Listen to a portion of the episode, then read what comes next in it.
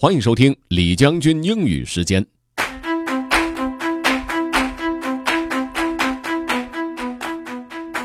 各位好，今天和大家一起来说说印度政府给学生减负的事儿。从什么方面做起的呢？就是他们书包的重量。Let's get started. Indian officials recently approved weight guidelines for children's school bags. The central government said the weight of the bags should depend on the age of the child. It urged all Indian states to set limits in accordance with the new guidance. Indian officials have denounced schools for making students carry heavy school bags and giving young children homework. Under the guidelines, no homework would be given to children in classes 1 and 2. This will ensure that the youngest students have no books to carry home.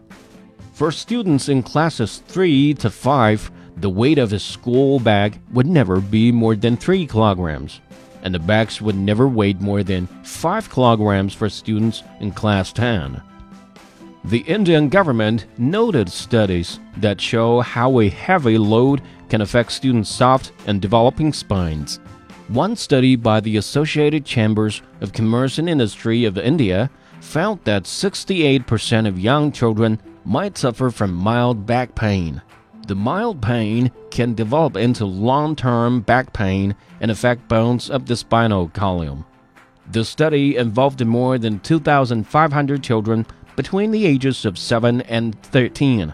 It found that more than 88% of children carried more than 45% of their body weight on their backs.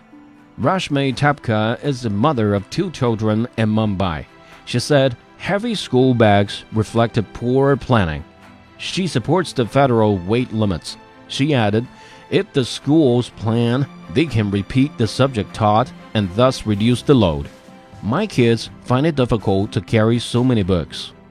Mumbai is the capital of the Indian state of Maharashtra. The state requires that a school bag's weight should be no more than 10% of a child's body weight. Many schools there have started using whiteboards and projectors in classes. This has reduced the numbers of books to be carried to school. But in large parts of rural India, children still have to walk great distances weighed down by heavy school bags. Rajinder Shukla's daughter attends school in Uttar Pradesh state.